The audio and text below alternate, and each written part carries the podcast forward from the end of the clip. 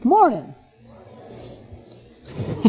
you guys were all in the dark. I couldn't see that. Now there's people here. It's awesome. So sometimes for me, and maybe it's for you, I don't know. Could be, could not be.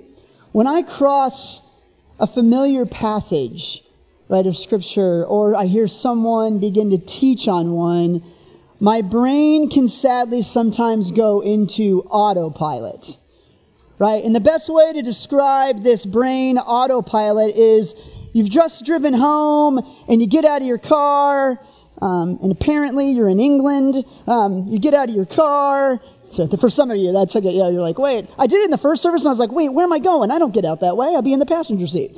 But you get out of your car, right? And the thing is, is that you don't remember any lights. You don't remember switching lanes. You don't remember getting on the freeway. You don't remember making that right hand turn. The drive's a complete blur, but yet you arrived home safely. Right? It's when your brain kicks into this thing called this automatic energy safe mode, right? You're present, but not really.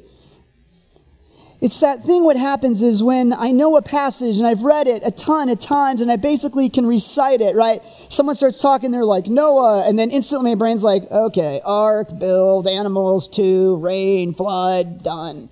Got it. Thanks, guy. Right? Or they go, Jonah, and you're like, okay, yeah, go preach, run, fish, puke, turn around. Right? I know the story, autopilot, engaged. And I remember at school, in math, the teacher comes up and starts talking about stuff in the book and he goes, Hey, all the answers are in the back of the book. And as a student, you're like, Wait, what did they just say? Did they just say I'm passing this class? I think that's what they just said. The thing is, I'm going, Wait, all the answers, like, wow, that's crazy. And the teacher proceeds to say, Look, it, the answers are there for you to check your work, to see if you understand and you can bring the problem to its correct end. Showing how you arrived is the main part, right? The answer allows you to check the process. So when I come to these passages now, it's not how well I know the passage, the teaching, but it's how well am I actually living it out daily. There's an action element to every single one of these, not just a right answer and I move on. So today we're going to look at one of those familiar stories. It's found in Luke 10. All right, and for some of you, instantly just went, Good Samaritan, right? And you're about ready to push the button. Don't do it. Okay, no autopilot today. We're going to start in Luke 10, um, verse 25. It says, On one occasion, an expert of the law stood up to test Jesus. Teacher, he asked, What must I do to inherit eternal life? And the thing is, everywhere Jesus went, the crowds followed, right? What is the teacher going to say? What is he going to do? Some of them wanted to learn, some needed healing, some came for the excitement, the hype, right? Some came for the free lunch.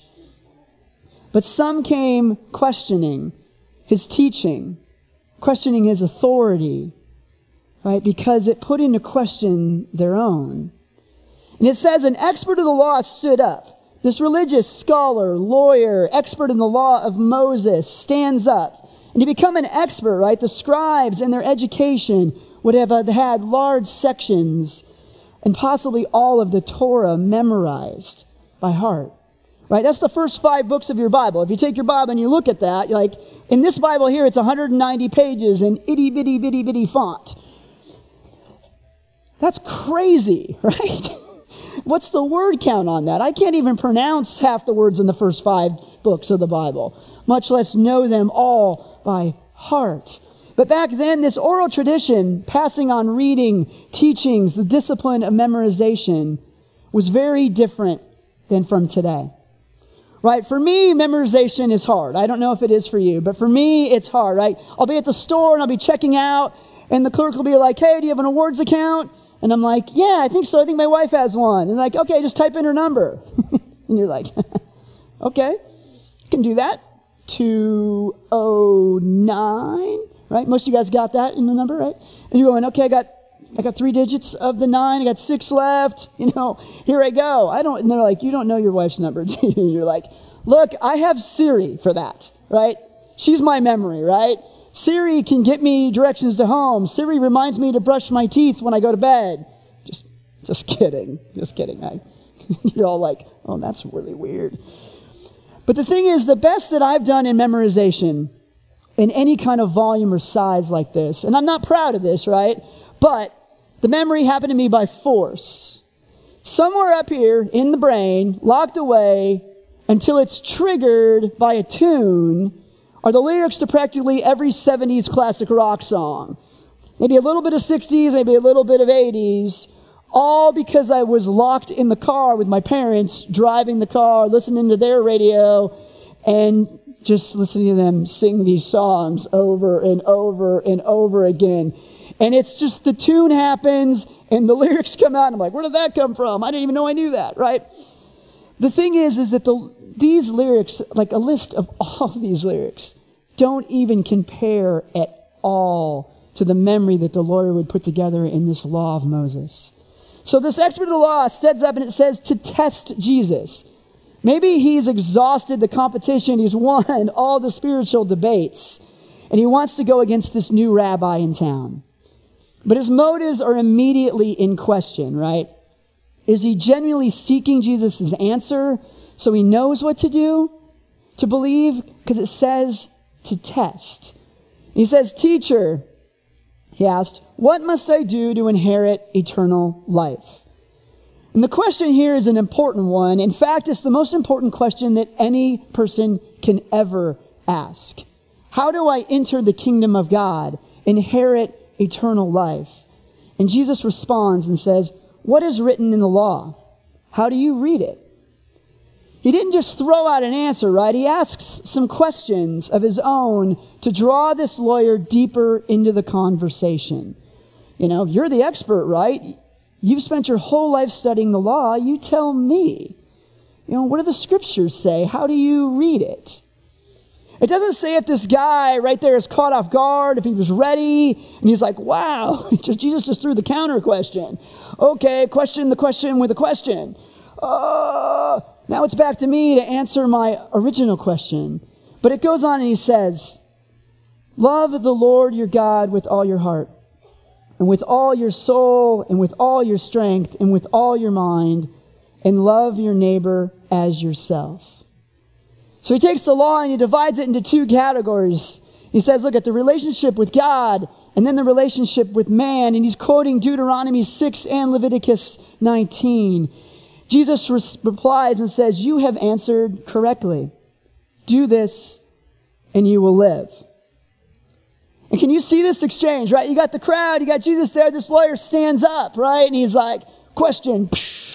Then Jesus is over here and he's like, boom, hits the counter question. The crowd's like, woo, woo, look at this. Then the lawyer turns around, comes back, and he gives back an answer. And they're like, man, this guy's good. Whoa, what's he going to do, right? And this is happening. And then Jesus drops correct. Ding, ding, ding. Do this and you will live. And suddenly, Jesus is no longer on trial, the lawyer is. The lawyer is told by Jesus that he only has to do what he knew all along that he should do. He answered his own question. And Jesus both commends him and convicts the man. He has to examine himself. He has to be honest here, right? Implications of the law perfectly love God and love my neighbor as myself. I'm not capable of that standard. Here he had the opportunity, right, to admit his inability to do that completely and ask Jesus, How? How do I do this? Verse 29 But he wanted to justify himself. So he asked Jesus, Who is my neighbor? Right? Did you catch that? Wanting to justify himself. The writer Luke, to me, adds this word to give us the tone of this clarifying question of who. We get the feeling, the emotion, you can hear it, right? We don't get it in our day to day anymore with texting. You get a text and you're like, how are they saying this? Uh, is it sad? Is it sarcastic? Are they happy? It's all caps. Are they yelling at me? I don't know you know, read this. What do you think they're saying? And we're trying to figure it out because we can't figure out the tone. But justification here, like the reality to justify, it's a great word picture, right? It's to show, to prove to be right. He wanted to justify himself. So the lawyer is attempting to recover from this conversation. Hold up, Jesus. Hold up, hold up, hold up. It's not that simple, right? How do I, how do I, def, how do I define my neighbor? Right? How far is my love supposed to extend? Who do I have to love? And who, who could I not love? Who? And he's hoping now to draw Jesus more into this debate over words and definitions. And it's crazy. He doesn't question the first part, right? Love God with everything. He just moves on from that part. Like, I'm good, right? I obey the law somewhat, you know. I've memorized it. I teach it. You know, there must be some extra credit in heaven for that, right?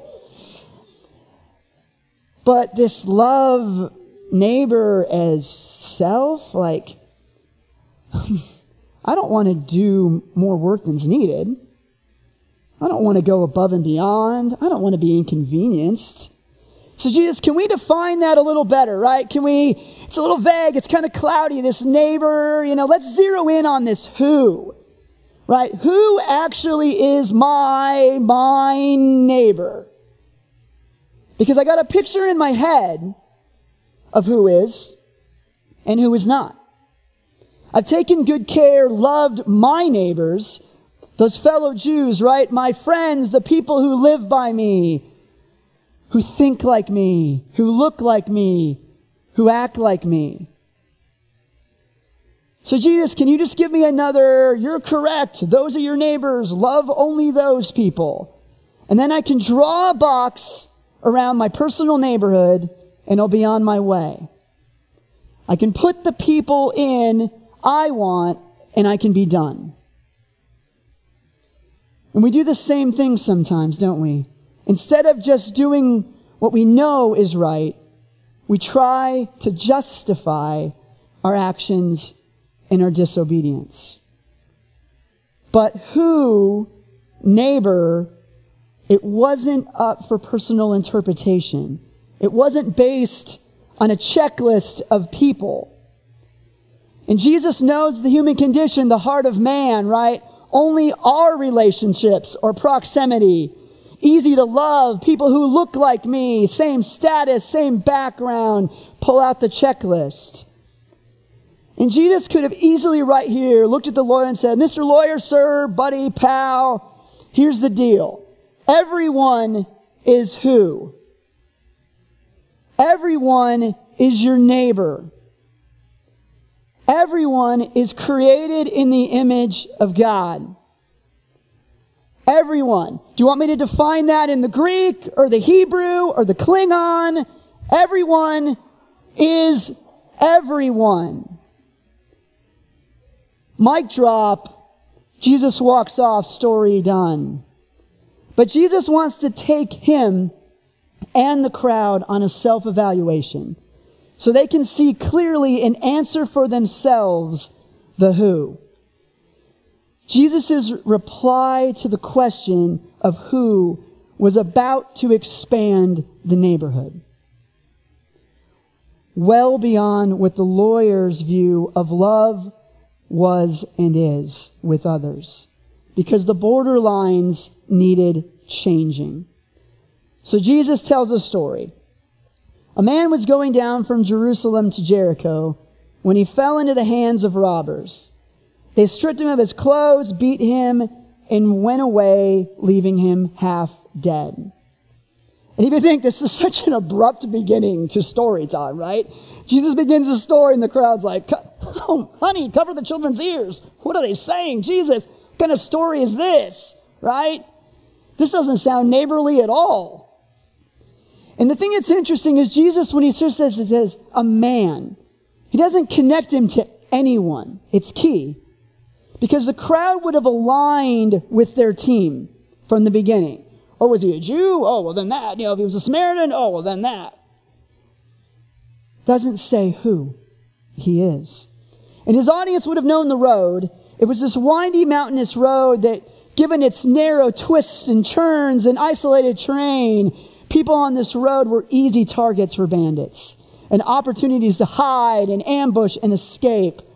And this man is attacked by robbers, stripped of his clothes, beaten, and left half dead. So the reality is, without clothing and basically without speech, half dead, the fallen man's identity is not easily determined by anyone passing by.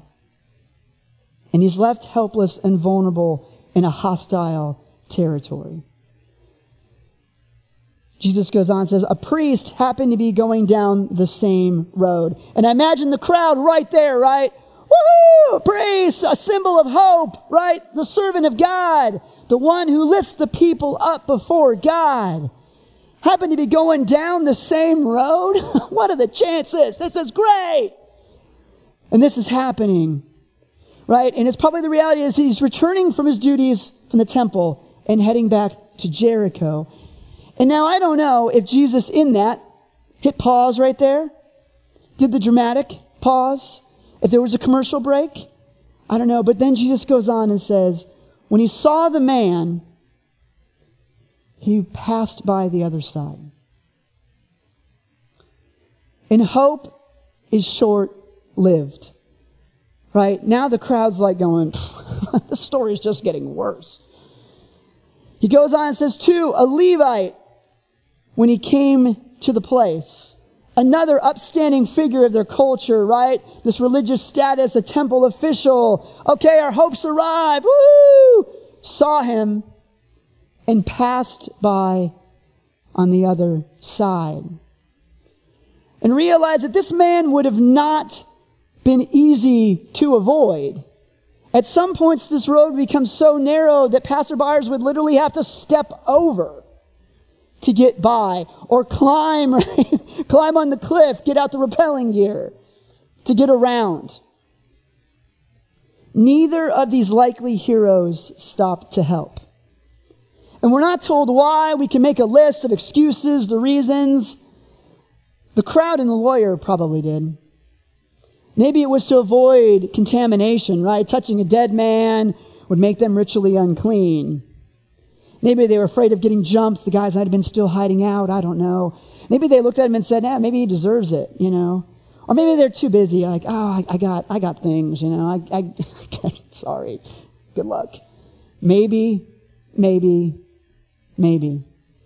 But for whatever reason, right, the spiritual leaders, the best of the good guys, didn't show compassion to the injured man. And I was thinking this would make a terrible Avengers movie, right? You got someone down and out, we'll call him me. Be like, you know. And then, you know, I don't know, there's a lot of Avengers, so you can pick whatever one you want. But let's just say Iron Man comes down, he's there, and he's like, oh man, you look rough. Uh, I would love to help, but I've got dinner with Penny, gotta go. Off he goes. Then we'll grab another one. We'll grab Captain America. Dun, dun, dun. Uh, That's, there's a resemblance there. Uh, he shows up, right? He's like, oh, dude, man, yeah, uh, I don't want to get dirty. Look at this suit. I got to go. Right? And off he goes. All we know is that they saw the man and they intentionally avoided. Then Jesus goes on and says, But a Samaritan as he traveled. Now realize our crowd, right, is predominantly Jewish, probably. And they're like, wait, wait, what did, what did Jesus just say? Who? Who? What did he say? Samaritan? Oh no, if he makes the Samaritan the hero of the story, right, I'm out of here. Not those people. Not them. They're not capable. No way. And just for reference, if you don't know the history, the Samaritan is a member of an ethnic group the Jews hated. And the feeling really was mutual, and this animosity happened for centuries, right? Back and forth. And the Jews in Jesus' day would travel, travel entirely around areas of Samaria because they didn't even want to go in the region to avoid them. You know, not going through that neighborhood, that zip code. Not me. But a Samaritan, as he traveled, came to where the man was and when he saw him, he took pity on him. Right? The crowd, story time's over. This is the worst story I've ever heard. Right? Can you imagine in our day, this would have been the angry tweets, the angry posts, the angry comments, right? Would have blown up here. Jesus said, What? Samaritan did this? No way. Unfollow. I'm out. But the Samaritan saw him, took pity, compassion on the stranger. Remember the man, there's no indication of who he is at all. Right? He could have been a priest, he could have been a scribe, a Pharisee, a villager, a Jew, a Samaritan. But to the Samaritan, it didn't matter. He was a human being made in the image of God who desperately needed help. And notice the Samaritan doesn't stop and ask God, go to prayer, and who is my neighbor? He sees him and he takes action. And what's crazy is if you go back one chapter in your Bible to chapter 9 in Luke, there's a story of an entire Samaritan village rejecting Jesus. This is just right before this story. Jesus sends out some messengers to this village, and it says, But the people there did not welcome him. And the disciples, James and John, saw this and they said, Lord, you want us to call down fire from heaven to destroy them? Little Sodom and Gomorrah action here. They're angry. They're like, fry them, right? You don't treat Jesus that way. Then it says that Jesus rebukes his disciples. It says, no, you know what? And they go to a different village. And then a chapter later, Jesus makes the Samaritan, the group that just rejected him, the ungodly folk, right? the unneighborly folk makes them the hero of the neighborly story. He went to him and he bandaged his wounds, pouring on oil and wine. Then he put the man on his own donkey and took him to an inn and took care of him. The Samaritan didn't just see the guy and be like, You okay? Right? Didn't get out a stick. You're right. He went to him. He gets down with him. He gets dirty. He gets messy. He steps into the situation. He bandages his wounds. He's using his own provisions. He's pouring on, if you read it, not just dabbing. He's giving generously here. He puts him on his own animal. He walks beside. And it says it takes him all the way to an inn and takes care of him. The next day, he took out two silver coins and gave them to the innkeeper. Look after him, he said, and when I return, I will reimburse you for any extra expense you may have. Do you catch that? The next day, right? He didn't just get there and push him off the donkey and be like, good luck, as far as I go, done too much already. I've got other things to do. He stayed with him all night caring for him. Hey, I'm here, right? He sets his agenda aside, says when I return, which means he was probably going somewhere, but he puts that on pause. You are of most importance right now. Gives a couple days' wages of his own money, then obligating himself to more if needed to nurse this guy back to health to complete restoration. And then he promises to return. Right? This is not minimal care. What's the least I can do? This is maximum diving all in with everything for the cause of another. This is what love looks like.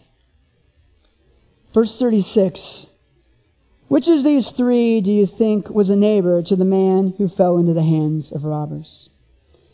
And Jesus finishes, he allows the lawyer and the crowd to answer, right? It's not a trick question. You have three choices, and they're like, I don't know, the priest, the Levites, uh, right? It was obvious what the answer was. And the expert of the law replied, The one who had mercy on him. And you can hear the tone in the response, right? this expert of the law is struggling to even say that. He can't even bring himself to say who. All he can say is the one who had mercy on him. Couldn't even say Samaritan, just the one. And then Jesus told him to go and do likewise. In demonstrating what it meant to be a good neighbor, right, the Samaritan defined the meaning of love. Love doesn't look away, and it doesn't walk away. It involves itself. It inconveniences itself. It indebts itself. And this story is so personal to me because I stand here today because of some good Samaritans. People who saw me on the road of life, right? And they didn't look away, they didn't pass by the other side. They didn't see this new wave punk goth high school mess of a kid, right? With his eyeliner and his anger at God and his anger at church and Christians and his association with the opposing religion. It didn't matter to them what I looked like. That my views were different, that I acted different. They saw me as created in the image of God. And they displayed the love of Christ towards me. They took me in just as I am. They loved me as is. In this small conservative Baptist church, to give you a visual, about 100 people, right? Pastor would pull out the accordion every service and sing the old rugged cross with the accordion. Give you a little, check that visual. Take the punk rock kid and put the accordion in front, right? And he would come out and he would do that. Right? They adopted me as their own. I was on every prayer chain of the church. They got involved in my life. They gave of their time, their money, inviting me to dinners, events. Right? They went out of their way to help me all hours of the day and night. They showed up to things in my life cheering me on. And in watching them, in watching them, I saw him. And over time, I asked that same most important question the lawyer did What must I do to inherit eternal life? And eventually, I came to saving faith in Jesus because they didn't pass me by. They didn't avoid me. They didn't pass judgment. They didn't ask who Jesus is actually my neighbor, because surely God, this kid, this mess, this, look at him. He's nothing like us. We cross the street when he comes this way. No. I was baptized there. I began volunteering there. They even got me a job at a local shop down the street where some of them worked. Eventually, they sent me off to Bible college so I could learn more about this love, this Jesus. They even helped with the cost. They saw me. They came down to me. They got messy. They took me off the road. They brought me to their inn. They stayed with me, restored me to full physical and spiritual health, giving of their time and resources, and prayerfully sent me off. One of the first years after years of ministry when I came to Quail, one of the members from this church who sat second row. The youth group sat in the front row, you know, keep them in line. Right. Sat in the second row. I'm sure she never even saw the pastor for all the months I was there because of my hair. She found me, did a little internet search. She calls the office here. Pick up the phone and she's like, Is this Tim Savanek, you know, from Arizona? And I'm like, Used to attend back in 1988 give you a reference. I'm like, yeah. And I'm like, hi, wow. How are you? She stops and she goes, I've been praying for you every single day faithfully since God brought you to us. Every single day. Tell me all the things that God has done.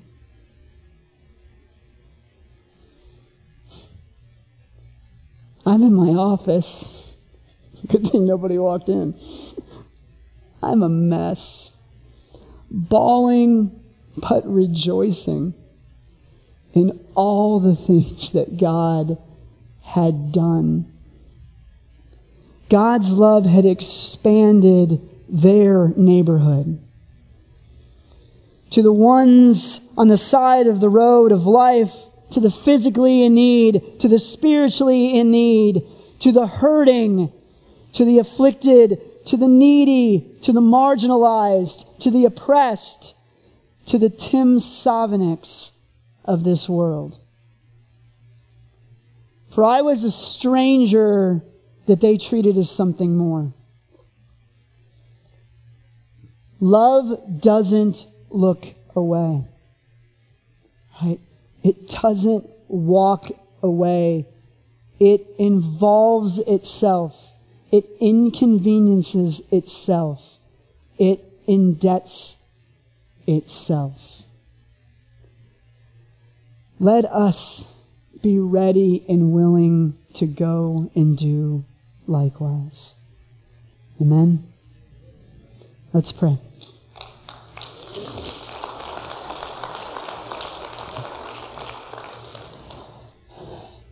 Father, uh, every time reflecting, I'm amazed.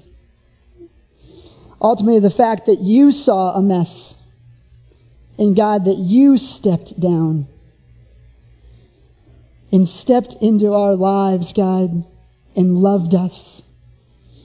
And I'm so grateful for that. And every time I read, for God so loved the world, that's a big zip code. That means everybody. I'm so grateful that you loved me and that people who loved you didn't walk past God, but stepped into my life. And just thank you in Jesus' name. Amen.